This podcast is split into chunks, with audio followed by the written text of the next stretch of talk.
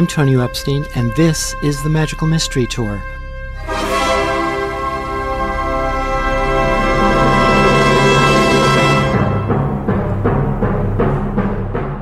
Join us as we dive into the heart of things, exploring new ideas and new ways of seeing and being in this wondrous, crazy world we share together.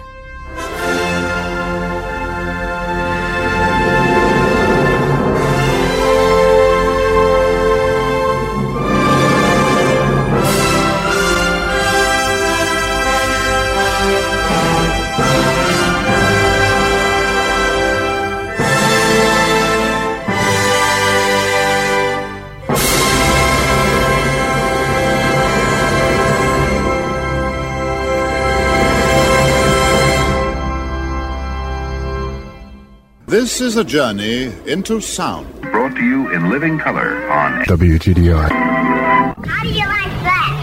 The fault, dear Buddhist, is not in our stars, but in ourselves. Correct, correct, correct. Good luck.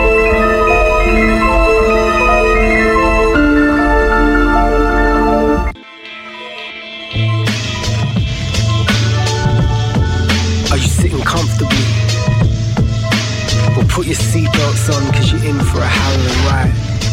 Because I am the narrator, the voice that guides the blind, following not with your ears but your mind, and allow me to take you back on force through time to explain the significance of things you may think insignificant now, but won't further down the line.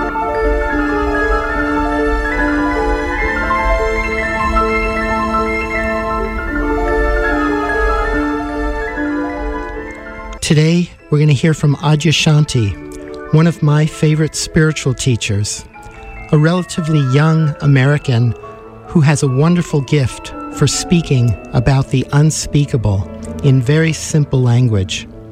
The subject of this talk is freedom beyond consensus reality. Good morning. We all live in this thing called a social construct. You ever noticed? I hope you've noticed because you've been living in it pretty much your whole life.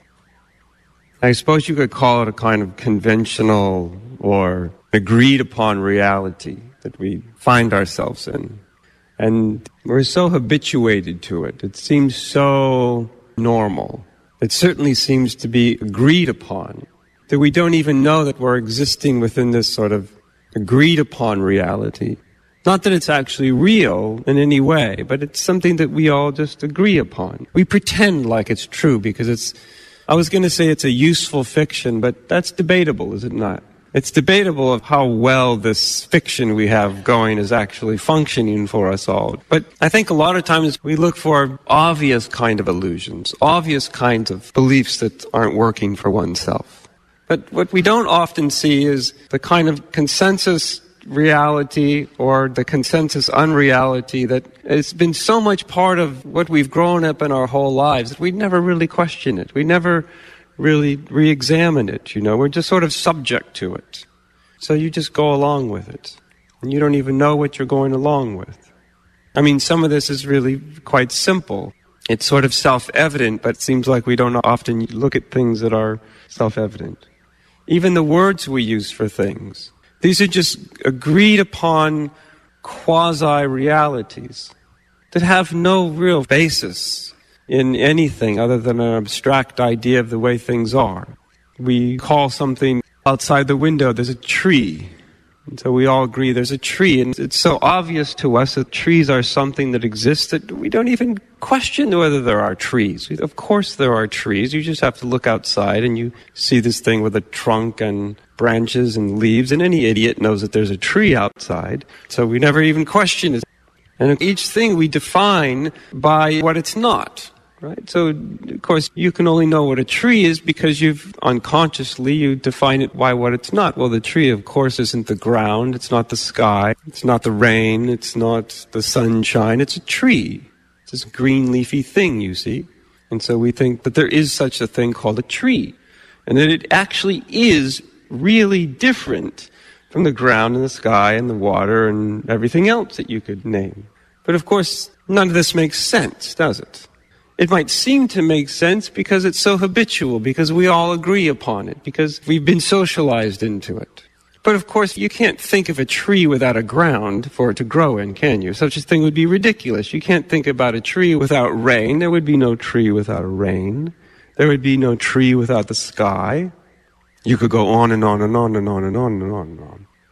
So a tree really isn't just this thing that grows up out of the ground. A tree is as much the ground and the rain and the sky as it is anything else.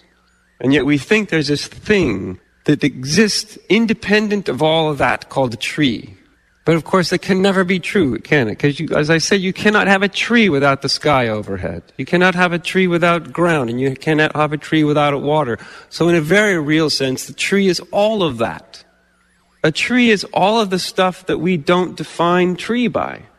If you go in a dictionary and you look up what a tree is, what you'll find is an abstract definition of something that cannot possibly exist. I'm not denying that, you know, when you go outside and you bump into something that has a trunk in it and leaves and all these, I'm not denying, of course, that that exists, whatever that is. That would be ridiculous. Things that you, when you were a kid, you climbed up in them, and when you got to be an adult, you got anxious when other people climbed up in them. This is the most basic level of our experience, isn't it? And so we live in these abstractions, and we don't even know we're living in an abstraction. This abstraction that says a tree is by definition different from the earth and the ground and the water and the sky. And of course it can't be, because if you take any of those elements away, there's no such thing as a tree. So it can't exist independently of that. You can't define it independently of that. But if you look in the dictionary, you will find it defined independently of all the things that make up a tree. As if there's this thing that exists independent of all the things that make up a tree. Really, what makes up a tree is the whole universe. That's what makes up a tree. A single tree. A leaf, for God's sake. It takes a universe to make a leaf. It takes a whole cosmos to make a leaf. And of course, if we went around calling everything what it really is, well, then we wouldn't be able to really know what each other's talking about, would we? Do you know? Oh, there's a cosmos out there, and you see it. And then there's a cosmos there, and it's raining cosmic stuff today, and you know, it would all be kind of ridiculous. It wouldn't work out very well. So we make up these names so we all know what each other's referring to, right? I was going to say that's not that great of a consequence, and we name something something like a tree and think that it's separate from all these other things. But that's wrong, isn't there? There's a great consequence when we see a tree is separate from all those things, because then we go about degrading all these things and we wonder why the trees don't do so very well. But when we take that same observation Initially, it seems like it's a self-evident observation, but it can seem strange because we're so habituated into something different. We're so habituated into seeing the world in these little pieces, right? And things are the names we give them. And they are very distinct from each other. And they don't actually, so we think, they don't actually depend on each other. Not only do they not depend on each other, but they're not actually each other, so we think. That's what we've been raised with in a certain way. And of course, all this doesn't even take any kind of great scientific analysis. This all breaks down under the most simple observation. And strangely enough, it can seem so odd to our sensibilities. Do you know? It can seem so almost unreasonable. Do you know? Like the mind would go, well, yes, everything you say is true, but by God, there's a tree outside, you see? It's totally unreasonable to say there's not a tree outside. I mean, what is this? And of course, when you look at it, you can see the whole way that we define something as simple as a tree is somehow removed from everything else as a complete abstraction. This is what I mean when I call it a conventional or agreed upon reality. So it's one thing when it's a tree, of course, that seems somewhat benign. When we take this same observation and we take it very close to heart, what's our greatest abstraction that human beings carry around? Their greatest abstraction, you know what I mean by an abstraction? Every single idea that we have in our heads, you and I, every single idea, there are no exceptions to this, is an abstraction. It's an abstract thing in the sense that the idea itself has no fundamental reality to it. If you take just an idea of an orange, but you remove the round little spherical thing, then the idea of the orange is a total abstraction. That's why you go to another country, they call it something different. They don't call it an orange. So clearly the idea orange is a complete abstraction. You could call it anything you wanted to, actually. It's the spherical thing that orange spherical thing that's a curious combination of sweet and a little bit of sour when you bite into it, that's the reality. And that little thing, of course, is made up out of sun and earth and sky and, well, just about everything else in the universe. That little round thing. You think, oh, it's an orange, it's not very interesting, you know, costs too much at the produce market. When we start to see the abstractions, of course, the one abstraction that we don't look at often very closely is that abstraction of ourself. Right?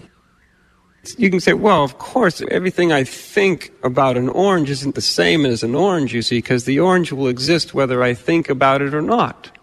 Like a cup of water, I can not think about this at all. I can not call it anything, and it's going to exist whether I call it something or not call it something. And then we take that same observation and we bring it very close to home. And you start to see that everything you know about yourself is an abstraction. It's a thought in your head. That's all it is. It's just a thought. Everything we think we know about ourselves is a thought.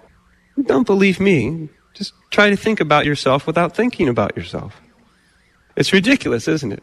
You can't think about yourself without thinking about yourself. Are you good or bad or right or wrong? If you don't think about it, if you don't enter into the land of abstraction. And so this is the primary human cause of difficulty, of suffering, is that human beings, for the most part, we tend to live in an abstracted idea of ourselves. Not only do we, of course, we live in an abstracted idea of the world, of course, but we live in an abstracted idea of ourselves. So just like a tree, when we think about ourselves, we don't think about ourselves as the ground and the soil and the sky above and the sun or the rain or the clouds or much less the person next to you or the food you eat each day to keep yourself going, and the water you drink, of course. We think of ourselves as somehow different from all of that. Which is odd, isn't it? Because if you take any one of those elements away, you do not exist anymore. And we would find that out very quickly. Just take the water away and see how well you do. But we don't think of ourselves that way, do we? That's not part of our abstraction to think of ourselves as part of everything else. Maybe if you get sort of very you know, spiritually idealistic or something. Oh, yes, I'm part of everything else, you know. But most people that say that, they don't actually believe it. They don't actually experience it. It's another abstraction. It's an abstraction of unity. You know, it's an idea of unity. So most people's idea of unity is, well, when I experience unity, I'll be in this wonderful state of bliss. Now, what does bliss have anything to do with unity? Unity is simply seeing the way that everything is, that nothing can be separated from everything else. Nothing can be separated from anything else. That's unity. Of course, you can understand that as an abstract idea, and of course, it doesn't change anything, does it? You don't feel any fundamental change. It doesn't have any effect upon you because it's just an abstraction. When you experience that, then it's something very different. It's something very different when you look up into the sky and you suddenly feel yourself to be part of the sky, not as some sort of new age idealistic dream, but as just an actual fundamental reality. When you look at the world around you and you see, you don't see it as an abstraction, then you feel yourself to be very much part of it. One doesn't feel themselves then to be encased within this small little bag of skin. But of course, being encased in a small little bag of skin, that's not people's fundamental problem. They're encased in something much smaller than that which is their ideas that run around within that little bag of skin. You know, their ideas about themselves. That's even smaller. It's even more isolating, you could say. And yet, this is something that, if we actually care to look at it, it doesn't take a great degree of observation. It just takes a brief moment of just being able to look at the nature of experience. But as I said, human beings tend to think they live in abstraction. We get taught this thing called language, don't we? Language. You get a name, somebody puts it into your programming, and then you've got a name, and that's very exciting when you realize you have a name. Oh, lovely, I got a name. For a minute there, I thought I was the whole universe, but now I got a name. I'm a name, and, and I like having a name because then I fit in well because everybody else has a name, and they seem to be doing smashingly well with having a name, and so I'm glad I got one. Of course, if you grow up and you don't like the name, then you change your name. But this is where human beings live, do they not? They live in this little abstraction. We call it ego. Of course, an ego is just an idea too, isn't it? I've never seen anybody show me an ego. I've never seen it. I mean, you know, I can show you a glass of water refers to this. Okay, what does your ego refer to? Uh, ideas about ego? It doesn't refer to anything. It's, there are ideas that refer to things in the world, right? The things that they refer to are much more interconnected than the labels would make them seem like a tree. As soon as we say tree, the word tree refers to something, doesn't it? Unfortunately, the word tree doesn't refer to everything a tree is because then we'd be talking about the whole cosmos. But at least it has a reference to something, or a glass of water has a reference to something. But in ego, it only has a reference to another idea. So there are ideas that reference something actually real, something concrete, and then there are ideas that reference only other ideas. So ego is one of those ideas that only references more ideas. The only way you define ego is by more ideas about ego or you have a certain kind of behavior and somebody says, that's an egoic behavior. You see, you're being very egoic right now. But if you say, well, where is the ego that's being very egoic? They'll say, well, I, we don't know. We, we can't find it. Nobody's ever found it before. We're sure it exists because we've been talking about it for hundreds of years now, so it has to be around here somewhere, but nobody seems to be able to find it. Why can't we find it? I would suggest we can't find it because it's an abstract idea in our minds. Of course, it's made up of many abstract ideas in your mind. Once you get enough of these abstract ideas bouncing around in your mind, and of course you have this other part, this whole body, and your body is responding to all these ideas in your mind. But once you get enough ideas that refer to other ideas, that refer to other ideas, that refer to other ideas, before you know it, it starts to produce something in you. It's very amazing, actually. When you get enough ideas in your mind that define you, at a certain point, it starts to produce this thing that we call self consciousness. You start to feel self conscious. In other words, oh, here I am. Enough ideas start to produce a basic sense of self consciousness. And then, of course, the self consciousness will produce more ideas. And then it's a sort of self-fulfilling prophecy. It's a sort of catch-22, you know, that you have a whole lot of ideas that then give you the sense or the feel of self-consciousness. And because you have a sense or a feel of self-consciousness, you keep generating more ideas that define your self-consciousness. That makes sense? Relatively straightforward, I think. One could think, well, this whole talk is very abstract. This whole talk is not helping me in any way whatsoever. In which case, I would have great sympathy for you, and you may actually be completely correct. It may be completely worthless. I think it does have great implications when it comes to one's life, of course, because we can, of course, go through our entire life thinking that we're nothing but this collection of ideas in our head that we call an ego. And then you get into spirituality, and then you're trying to transcend this thing that doesn't exist, trying to let go of it. So have you ever tried to let go of something that worked for you? It seems to me that when I hold something very tightly in my hand, I could call that trying. And it doesn't seem that I'm trying when I open my hand. It seems like the opposite of trying. But if I'm trying to let go, it seems like it only causes me to hold on more tightly. But I'm really trying. I'm very sincere. I'm trying to let go. Have you ever thought about these things before? Even the way we talk to ourselves, I'm trying to let go. Really? What could that possibly mean? I think that means you're not letting go. Yes, but I'm trying to. No, you're not actually. You're, you're holding on. I'm trying to surrender. I'm working very, very hard at it. I'm trying to let go of control. Isn't the trying just a form of control? And so we wonder, my God, I start to get so confused after a while. You know, you get into spirituality and you can feel much more confused than you started out to begin with at least before you begin, you just had an illusory idea of yourself. And now you have an illusory idea of yourself that you're trying to let go and you think you should be surrendering, so you're trying to surrender, which is another contradiction, and you pile up all these contradictions up inside of your being, and then you wonder, why do I feel so rotten?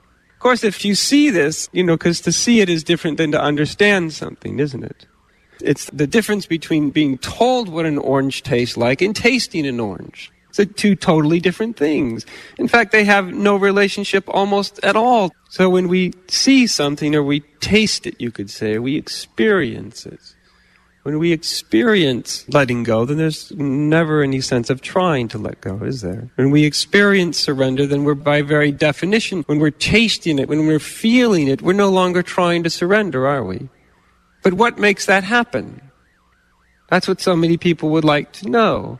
Well, how do you surrender? But of course, the question itself basically wants to make, how do I surrender? How do I hold on in such a way that I let go? Now, if somebody puts a burning hot coal in your hand, you don't sit around asking, My dear boy, how do I let go of this? Somebody puts a burning hot coal in your hand, it's out of your hand as fast. Now, that's letting go. Now, why do you let go of a hot coal in your hand? Of course, it's burning your hand.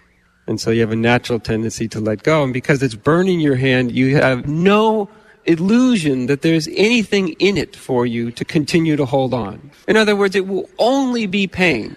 You won't suffer pain for a while and then break through into some magical state of, this feels fantastic. You know, I'm, I'm glad I didn't let go.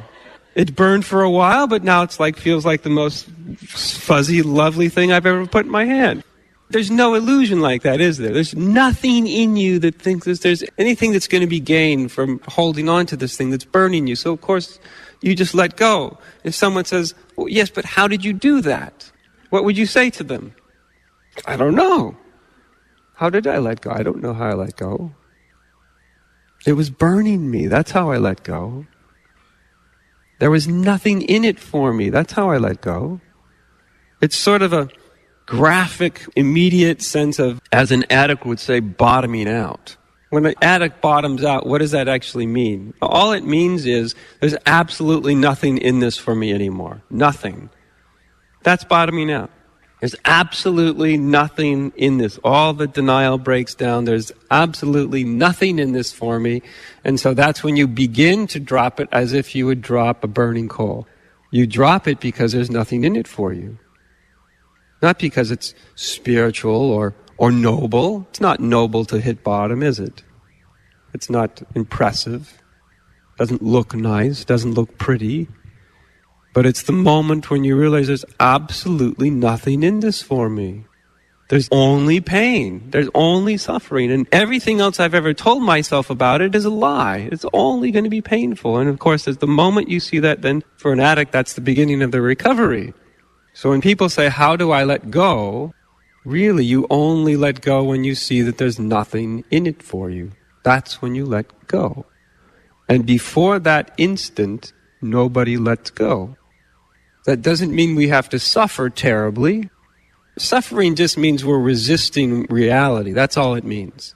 That's an indication. When you're psychologically suffering, it's an indication you're moving in a way that's contrary to the reality of things. That's all suffering is. I'm moving against the currents of life. And there's no way to successfully move against the currents of life without suffering. So if something is happening, and you say, I don't want this to happen, but it is happening, you're going to suffer because you're moving against the currents of life. It's very simple. That's why, the, if anybody just wanted to stop suffering today, psychologically, emotionally, just stop suffering, then you just stop moving against the currents of your life, past and present. Easy thing to say, isn't it? Just stop doing that. But of course, we only stop doing that when we see that there's nothing in it for us. So in spirituality, at least is the way I talk about it, the way I present it, is there's two fundamental components to the spiritual quest. There's the component of meditation. I would love to remove the word though, because that has so many abstract ideas of what it's supposed to be. All meditation really is, is you just stop resisting what is then you're meditating. If you're doing anything other than that, you're struggling. Simple. So what most people call meditation is actually struggle. It's a spiritual form of struggle. I'm struggling quietly without moving, without complaining. I'll complain about it later when I go home, you know. Those dreadful 15 minutes, I barely made it, you know. It's awful. But meditation is nothing more than the art of not struggling. That's all it is. You allow every experience to just unfold the way it's unfolding. And as soon as you do that, all of a sudden sitting there is no problem. It's really not a problem. Because really, it never was a problem. It was just our pushing against our experience that was a problem, pushing back against it. So for many people, probably most people, their idea of meditation is nothing more than a way of pushing back against the experience they don't want to have. That's why they go. Tell me how to meditate. Why? Uh, well, because I don't want to be experiencing what I'm experiencing. Well, sorry, go somewhere else. That's what they should tell you if they're honest. I'm afraid I can't tell you how to meditate if that's what your idea of meditation is.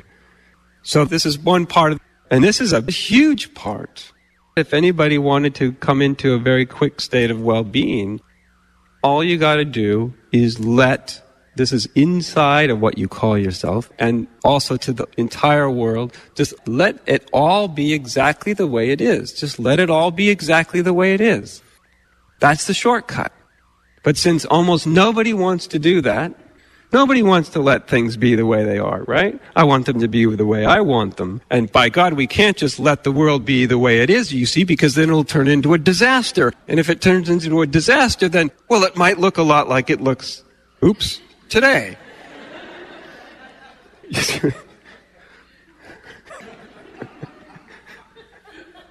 it's funny how we, we literally scare ourselves with the thing that's actually already happening. Well, if we just allow everything to be the way it is, my God, what would happen? Maybe I wouldn't help my neighbor. Hmm, gee, seems to be a lot of that happening right now. You know, maybe I would just be self-obsessed. Well, hmm, look around yourself. Maybe that would just mean I would like just sort of close out the world and do nothing to help anybody and just watch my TV all the time. Gee, it sounds like a lot like the world we already have going here. So often we project our ideas, our fears. We project our ideas about what we think something's going to be. I would suggest that the instant that you actually allow something to be just the way it is, it gives rise to a tremendous sense of connectedness, a sense of well-being, and a natural and spontaneous sense of compassion and love. That's just what happens. That's what comes out of that. The abstract idea of to just let everything be the way it is, the abstract idea of that can seem quite contrary, can seem to be something that's quite cut off and uncaring, and you just wouldn't participate in the world and all that. But of course, that's just the idea. And people are terrified of that idea. But essentially, meditation is kind of just one expression, it's almost a metaphor for just allowing everything to be just the way it is. Just allow it to be. Why would, why would you do that? There's only one reason that you would allow everything to be just the way it is in this moment. There's only one reason, by the way, that I could give you that's rational, which is that it is the way it is right now. That's the reason why. It's not abstract. It's not a great philosophy, isn't it? It doesn't promise you anything in the future. The only reason that you would allow this moment to be the way it is is because that's the way it is. And when you go contrary to the way it is, you upset yourself. And when you get upset, you start upsetting the people around you. So there's no deeper philosophical reason here. We're just coming into harmony with life. Of course, in order to come into that harmony, in, in order to let even a moment, just a moment, be completely the way that moment is, in order to do that, we have to, for that moment, stop living in our abstractions our abstract ideas about things, about how things could be, about how things should be, all of that. We have to stop living in that abstracted reality, which means literally an internal dream space, and come back into the concrete isness of the world and your own experience. That is essentially what meditation is. So when you sit in a chair or however you sit, and it's quiet and you don't have to do anything, then you get to see, okay, am I actually allowing this moment to be the way it is? It doesn't matter how it is. You could feel upset. Your mind could be busy. Your mind could be quiet. You could feel very settled and grounded. You could feel somewhat fidgety. But when you sit down, you start to actually experience your fundamental relationship with life. That's what meditation shows you. It shows you very quickly what's my relationship to life, to my experience. Am I constantly pushing against it? Am I trying to change it and control it? And how is that working out for me? Does that actually get me what I think it will get me, which is do I get more peace and sense of well-being? Am I more loving? Am I more compassionate? Am I more happy when I'm pushing against my experience and the experience of the world all the time? How's that working out? Meditation will show you your relationship with life if you want to see it. But most people, when they sit down and meditate, they get so focused on their agenda, which means this is what I want to happen when I sit. I want it to feel this way and I want to experience this, that they never see that all they're doing is living out their preconceived agenda. So in a certain sense, all they're doing is enhancing their adversarial relationship with life. That's all. They're just enhancing it. If I focus on this thing really hard, then I can start to experience what I want. And that's very selfless and loving of me. So it shows you the relationship, your relationship with life. Even if you see, my God, I'm controlling, I want to change my experience, I don't want to be experiencing what I'm experiencing, I'm upset with life, I don't want it to be the way it is. You see all that kind of stuff. That's fine. Even if you feel that way on a particular day, the question is, is can you just see it without judging it? You know, without making yourself wrong, even if you are struggling, even if you are trying to change it. Can you just see it? Can you ask yourself, how's this working out for me? Because at the end of the day, that's all that's relevant, isn't it? How's this working out? Is it giving me what I think it will give me? To have this relationship with life where I'm struggling, trying to control, trying to mold it to what I want it to be, is this making me happy? This is what I find to be a vital ingredient because you can't change something just because somebody says you can change it, can you? You can't even change it because you want to change it necessarily. Things start to change when you see that a way that you're moving in life or moving within your own self, when you start to see for yourself that it's not actually working out. It's not getting you what you want, in other words. Maybe the relationship with life that you were taught is the very kind of relationship that's causing the problem. Back to conventional reality, the agreed upon reality. And of course, in the country that we all live, there's a beautiful part to this. I'm very well aware, and it's perfectly fine. But we also have to see the counterpart to our obsession with if it's at all uncomfortable, change it. Right? I mean, that drives our economy. If you're at all uncomfortable, change it. Do so, invent something for God's sake. Make a widget so it's better. It's great for the economy, by the way. And it also spurs lots of innovation. There's lots of creativity that comes out of it. So I wouldn't want to say that there's no creativity that comes out of it. There's great ingenuity and creativity that comes out of it. And sometimes there's things that actually do help people that come out of it in a very profound way. But also there's the backlash to it as well, isn't there? Because there's never the moment of when you get to be happy be satisfied. So meditation, I think if it's done in a way that's really spiritually useful or profound, as I say, starts to show us our relationship with our experience and we get to see if it's working or not, how functional it is. And we also get to see a lot of the things that we were sold on.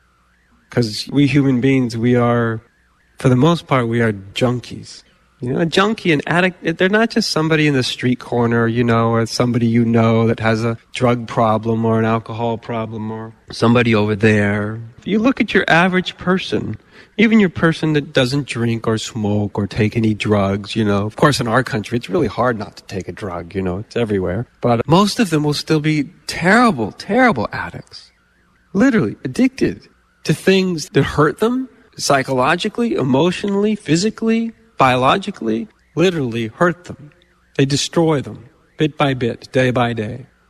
We're addicted to things that we don't even know we're addicted to because we view them as so much a part of what's necessary to be happy that we don't view our addiction as part of the problem. I'll give you an example of this.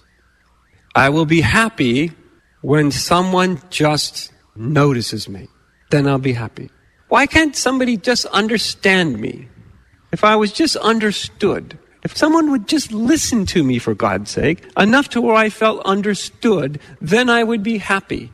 Of course, anybody likes being understood, right? I imagine everybody in this room likes being understood. But as soon as you have to be understood to be happy, you're a junkie.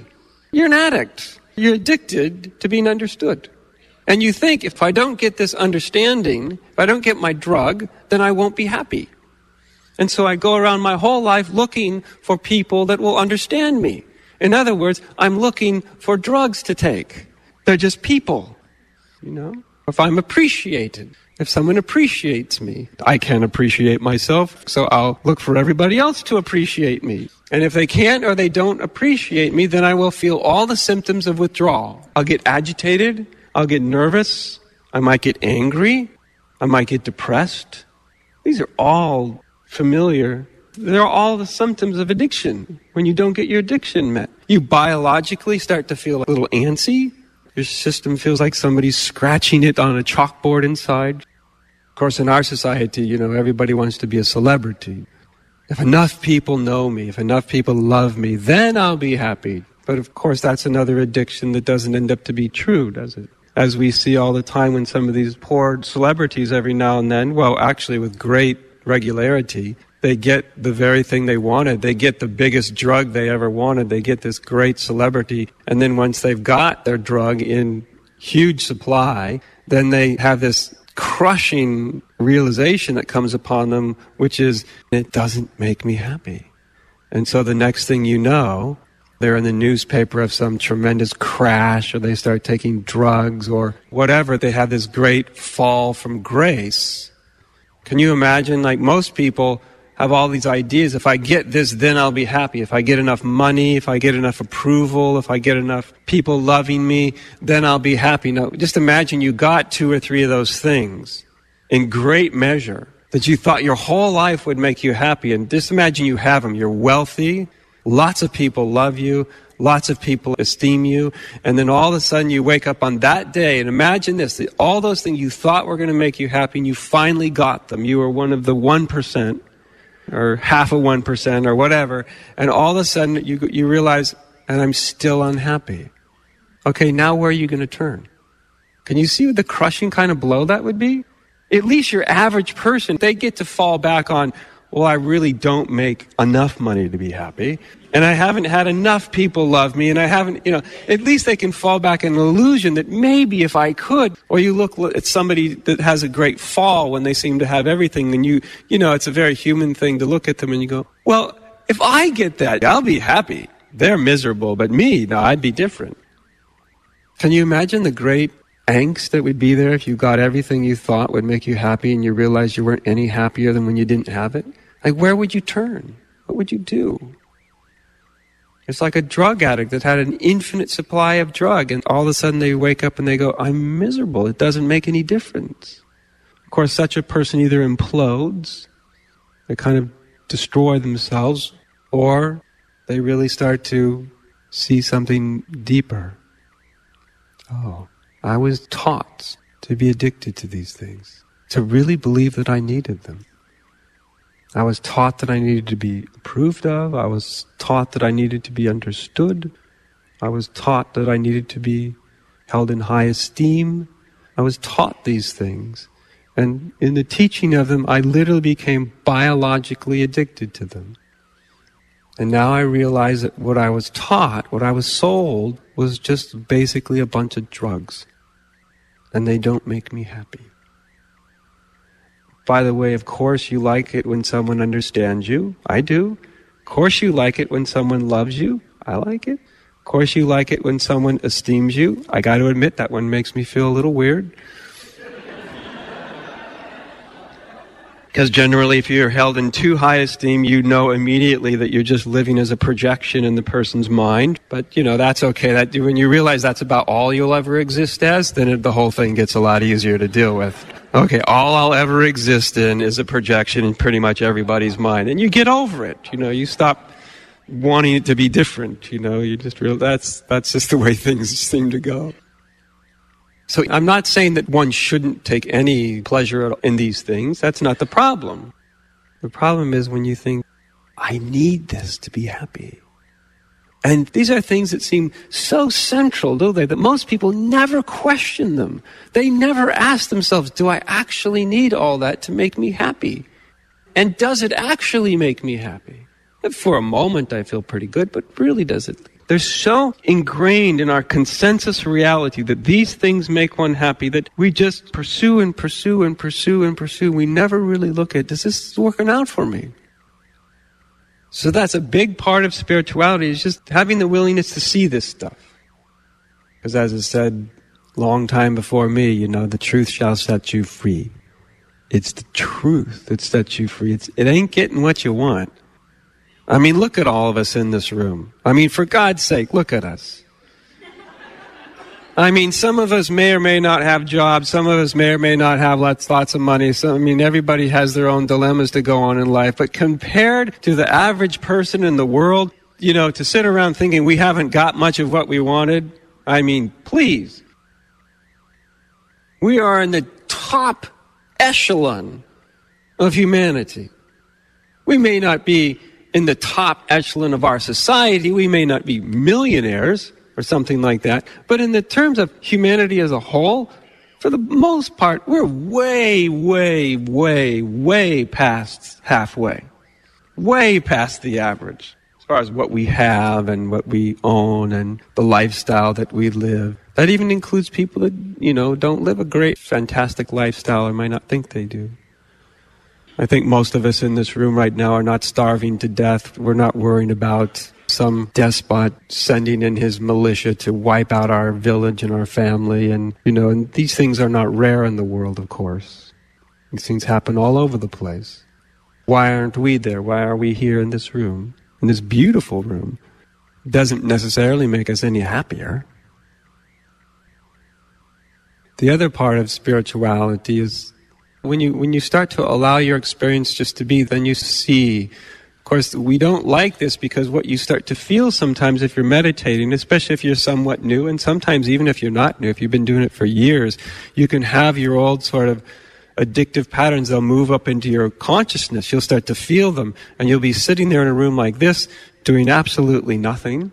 You know, nothing's really happening to you. And you'll feel this tremendous sense of uncomfortability, you know like I need something that I'm not getting. I want something I, you know, this, this strange, illogical sense of uncomfortability or incompleteness or unworthiness or whatever it might be will just come upon you.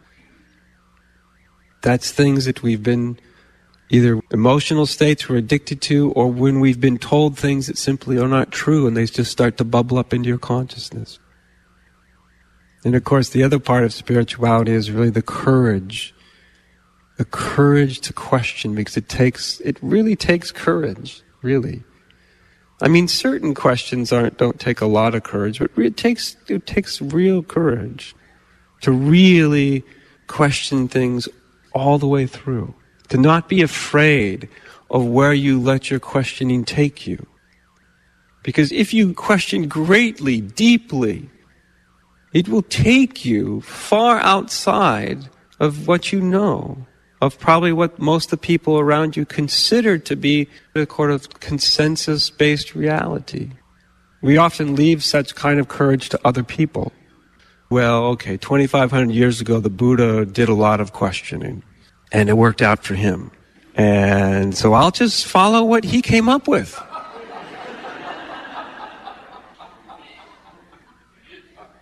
You know? Instead of doing what he did, I'll just follow his conclusions and hope it works out somehow. Jesus was a great questioner. I mean, talking about somebody who did not go along with consensus reality. In the modern day, we would probably call him like a grade A muckraker. Just shook the muck up, just rattled people's cages. I remember when I was reading through the Gospels a while back, and you know, you always hear Jesus having these very biting criticisms of the Pharisees. Those of you who've written through the Gospels know he's, he's got his worst vehement criticisms for the Pharisees. And I was reading through these things and all of a sudden realized, oh, the Pharisees. That's us. That's us. I mean, his time it was, you know, people in the religious hierarchy and people in power and the people abusing power and all that kind of stuff. But basically what he was, he wasn't criticizing them simply because they were in places of power. That wasn't the problem he had with them. He wasn't criticizing because they were in the religious hierarchy. That wasn't the problem he had with them. The problem he had with them was hypocrisy. This overwhelming sense of hypocrisy, selfishness, greed putting others down, seeing others as stepping stones for their own ambition. Of course, we all like to identify with the heroes in any story, don't we? You ever notice that? You go to a movie, it's just natural to identify with the hero of the movie, the best person in the movie. Yes, I'm pretty much like that. I understand them the most. So you read through the Gospels, and you know, at the very least, you're trying to be like a disciple, right? At the very least, you aspire to the level of the disciple, you know. But the disciples, of course, don't come up to a very high level for the most part in the Gospels. They're they're always, you know, Jesus had reserved. they were right under the Pharisees in the aim of his criticism. He was often being very critical of his own disciples. Bless their hearts; they tried so hard. Or, of course, everybody, oh, I would love to see myself as Jesus and all that kind of thing. But that questioning, of course, in Jesus' there wasn't so much questioning, there was a direct confrontation. But like I said, we can read these amazing stories, but we will cast out of ourselves that kind of confrontation and we'll say, well, it has to do with them, instead of saying, that can actually show me a lot about myself. Like I said, the Buddha started to question about well, it took him actually quite a long time to start to really question. And he began with the question, is there any way out of this dreadful suffering that seems to be part of part of the human condition? Samsara, suffering. Led him on his quest. He then followed the prescribed methods of his day. Left home and family, became a sadhu, a wandering ascetic, half starved himself to death, did lots of spiritual disciplines. He did, he did everything he was supposed to be doing for someone who was really, really, really committed. And yet at the end of the day, it didn't really work out for him. And he was sort of ended up despondent and this isn't working and half dead. And it was only when he got to that place, what would they call that in modern terminology? Having talked about addiction, I think you might have the word for it. Bottoming out right? The Buddha bottomed out. You mean the big guy bottomed out? Yeah. Buddha definitely bottomed out. Despondent, half dead, it's not working for me, and he bottomed out. And when he bottomed out, one of the first things he did was he started to break through the conventional wisdom. As I've said many times before, the first thing he did was a no no. It was what you were decidedly not supposed to do if you were a, a sadhu, if you were a spiritual holy man on the quest for enlightenment. You were not to take food from a woman. Seems completely ridiculous nowadays, doesn't it? And of course, that was the convention. Of course, what wasn't seen at that time was the woman wasn't the problem. It was the guy's raging hormones that was the problem. That was the problem. We'll just deal with that by not having anything to do with women, which tends to make the hormones rage even more, but that's a whole other sad tale. Dealing something through avoiding it never is a really good strategy. And so there he was. He took this food from a woman, and that was the first breaking through of convention. This conventional reality, this agreed upon thing, it's not working out until, without even really probably being aware of what he was doing, he broke through convention. He did something he wasn't supposed to do. And lo and behold, he found out it's all right. Actually, I needed that. I needed to take nourishment so I could think straight, so my body was in somewhat healthy.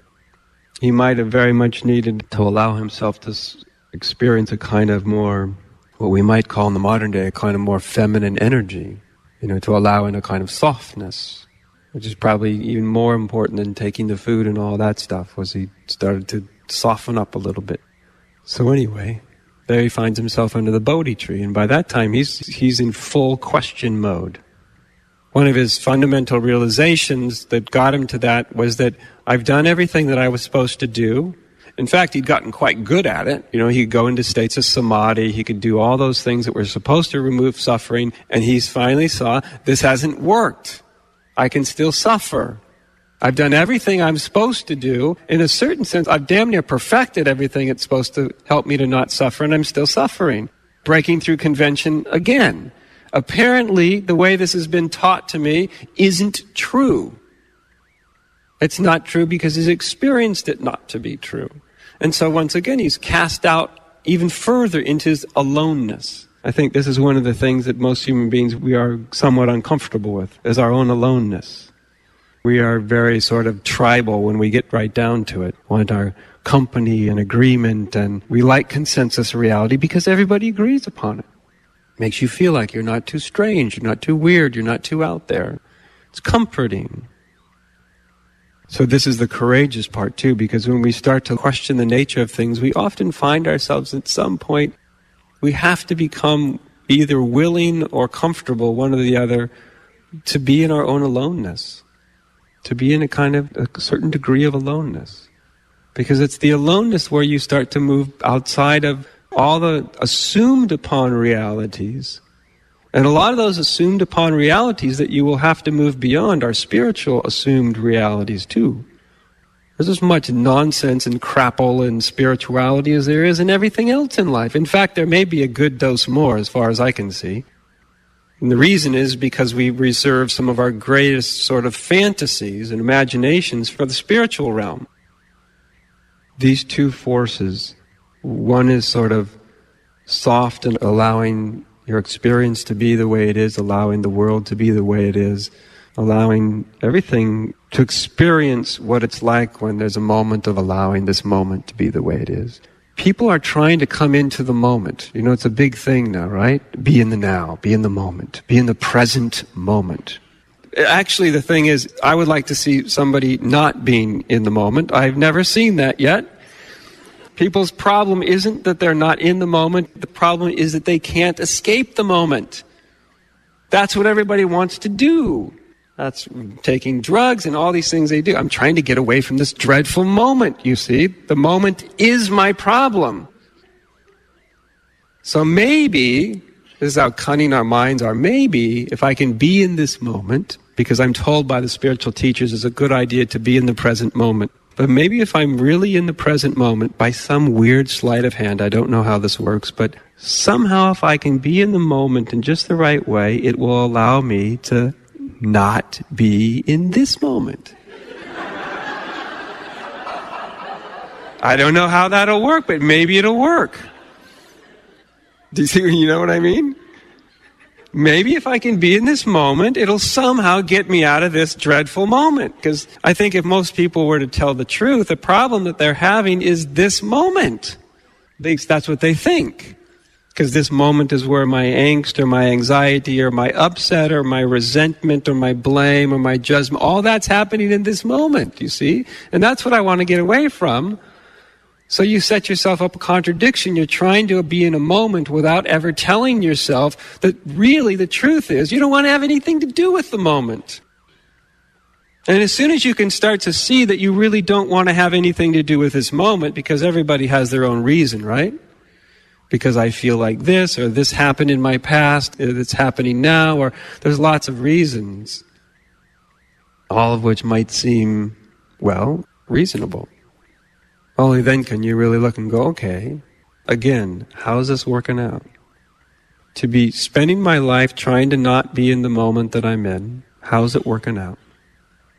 To be constantly trying to escape the moment, which means what I experience, what I feel, what I think, all of that. The world as it is, by constantly trying to alter the moment, how's it working out? So most people's experience, I think, of being in the moment is they're in the moment because there's quite literally nowhere else to be, which is a big part of their problem. But they're in the moment with a constant attempt to get out. So what they're experiencing about the moment is their constant sense of trying to have something different happen in the moment. What really to be in the moment means, it doesn't mean be in the present moment because you can't be anywhere else. What it really means is check out what it's like to be in the present moment without trying to be in some other moment. That's what it really means. It just means drop your resistance to the present moment. See how it goes. And of course, you drop your resistance about the time you see that your resistance isn't working out for you. That's the beautiful and terrible thing about meditating. Is you see all the ways that you're trying to change and alter and control your experience. You're seeing that you can't change, alter, and control your experience. And at some point, at any point actually, doesn't have to take time, but at some point, something in you might just stop. Stop means it stops trying to change the moment. It just stops. And then it's fine. What's the difference, after all, of somebody who's happy and somebody who's not? The happy person's not trying to change the moment. You think they're not trying to change it because it's going smashingly well for them. But it's actually going smashingly well for them because they're not trying to change it.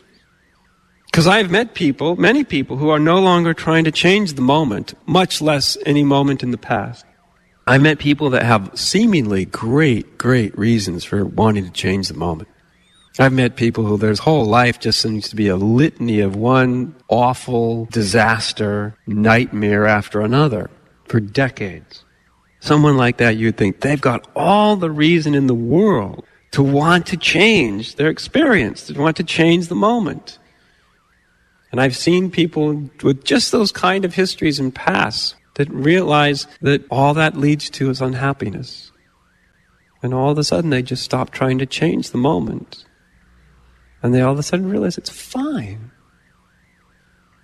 Somebody with all the reasons in the world why they should be struggling, to justify their struggle.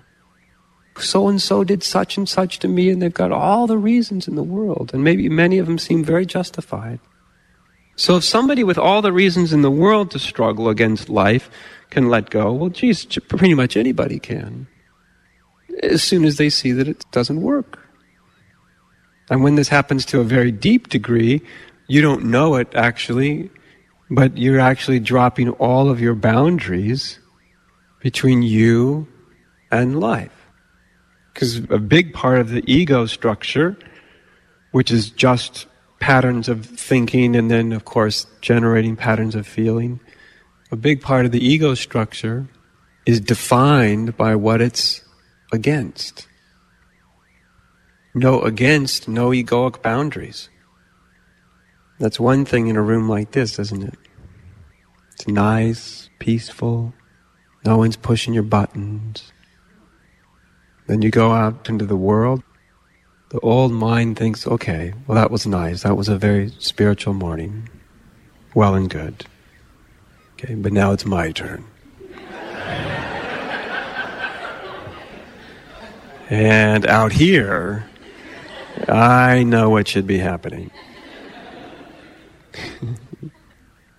I feel like I have an expectation that if I meditate the way that you're saying to rest and let everything be as it is, that and I know I've heard many times that if I expect that something is going to happen, I'm not letting everything be as it is. Yeah. And There's yet, the catch. Yeah. And yet you can't help it. Right. Right. There's the other catch. I've said it many, many times over the years. I don't propose that my spiritual path has to be your spiritual path. And in fact, I very much hope it isn't. But I've defined my own spiritual path was actually the path of failure. And just the kind of thing you're talking about. Spirituality, it's fraught with these paradoxical dilemmas. You're like, I'm not supposed to be anticipating a future. Well, if you want to anticipate, anticipate. I'm just trying to allow everything to be as it is, but I can't really allow everything to be as it is because as soon as I try to allow, then I'm actually involved in seeking a result. In a certain sense, I'm stuck. I don't know which way to go. What I want to convey or just try to help mirror back to you is when you feel that way, that's the sacred space. That's it. It is by living in that dilemma, in that contradiction, that you elicit something else from within yourself. Because that's really what you're doing. You're really eliciting a deeper response, a deeper truth, a deeper reality from yourself. We can see when we're caught in a catch 22, right? If I go left, that doesn't work. If I go right, if I go up, if I go down, if I try, if I don't try, if I try to surrender, but trying to surrender isn't surrender. Uh oh, I'm stuck anything I do almost feels like the wrong thing. And so we're always jumping through sort of more complex, abstract hoops to try to somehow get out of that. What I'm saying though is that's actually the very place you want to be because you're much closer to truth there than you are anywhere else. In the paradox. That's right. This is totally counterintuitive to most people. When you're caught by something you can't get out of, if you can't get out of it, you can't get out of it, can you? If you can't get out of it, what are you struggling against? You see, the thing is, is we don't need to get out of anything. We are caught for one reason and one reason only. We are caught because we're trying to get out. The whole thing is the effort to try to get out, to escape. Even one's own inner dilemmas. The effort to try to get out and escape from them is what not only keeps you caught, but it is literally what produces the feeling of being caught in the first place. Because the worst that can ever happen, and it can get pretty nasty, is to imagine that you're bound while you're actually in a state of complete freedom all the time. Since freedom isn't a place you get to, there's no, you don't ever get to a place called freedom, enlightenment, liberation. It is the state currently in which everything and everybody exists whether we believe that or not. It's all of our efforts to get somewhere else that's concealing the sense of freedom in the moment. So all my efforts to get away are actually what's concealing the freedom that I'm actually living in the moment. So I say if you're caught, then be caught. Just be caught all the way. Somehow in order to stop being caught. Right, because then you're not really being caught. That's kind of just a subtle version of I'll be in this moment because maybe that'll get me out of it. I guess I also have a kind of a romantic notion that I'll see something and then I won't be caught anymore. Right. It's perpetuated by the spiritual traditions. Yeah, it is. Yeah. Is it not so?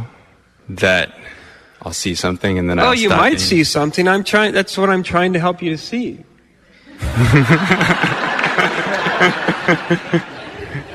Thank you for trying.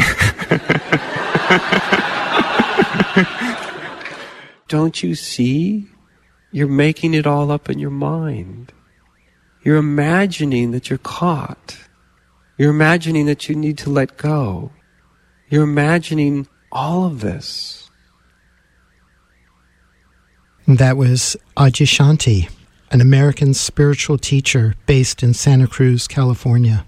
If you're interested in hearing more of Adyashanti, there's lots of his talks on YouTube. And the future never comes. What? And the future never comes. What comes is always here now.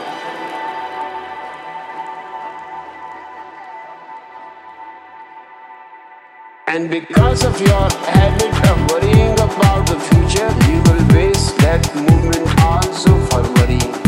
And because of your habit of worrying about the future, you will waste that movement.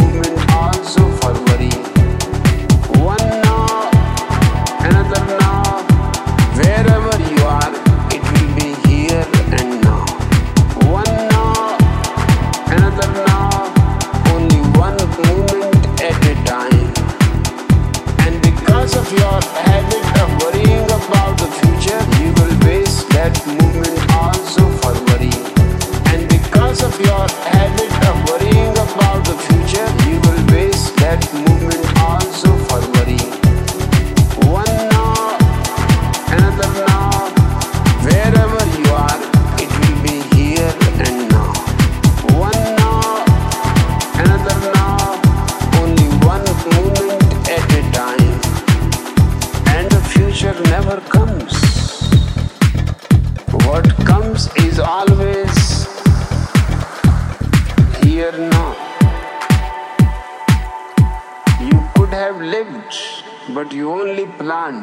And because of your habit of worrying about the future, you will base that movement also for worrying. And because of your habit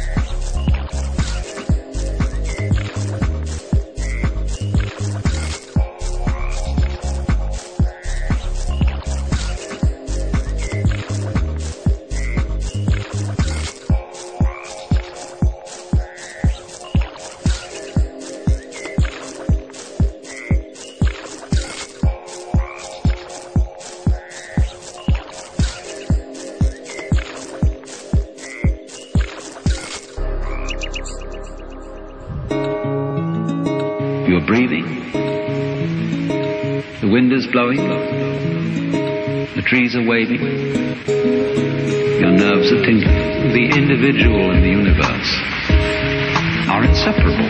But the curious thing is, very few people are aware of it. Everything in nature depends on everything else.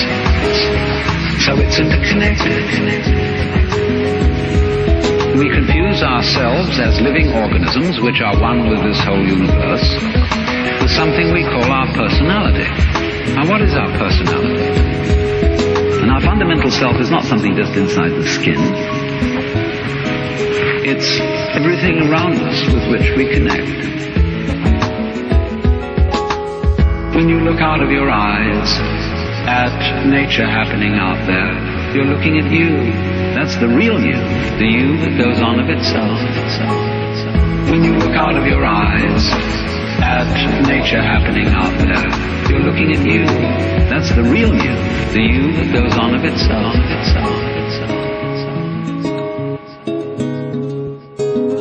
Now listen, it seems that the human being really has a very simple kind of mind. Nature is wiggly. Everything wiggles. And all this wiggliness is too complicated. Everything in nature depends on everything else. So it's interconnected.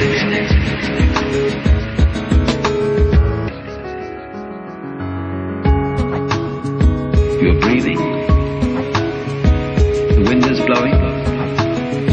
The trees are waving.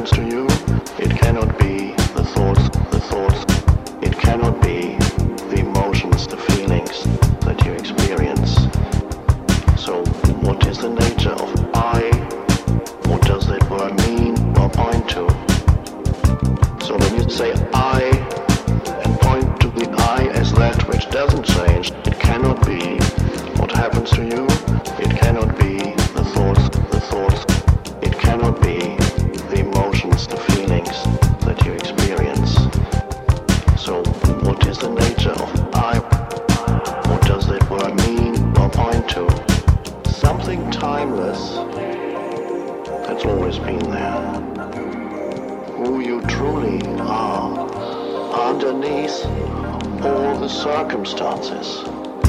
So when you say I and point to the I as that which doesn't change,